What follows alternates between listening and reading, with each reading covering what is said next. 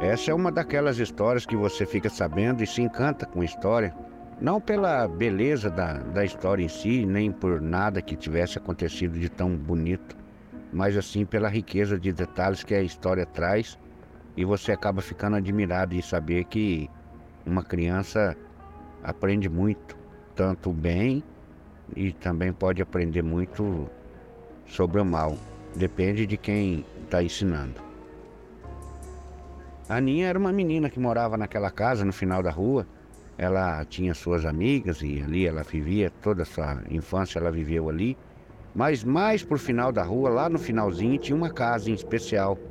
Era uma casa que naquela época as moças frequentavam muito, porque ali tinha a dona Olga benzedeira.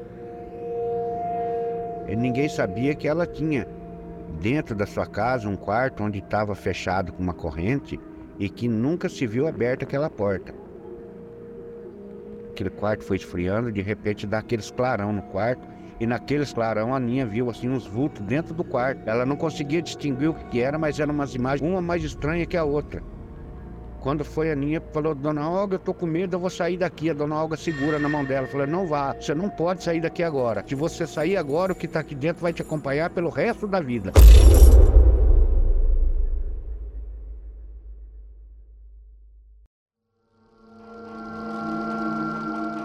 Você tem coragem de pegar essa carona?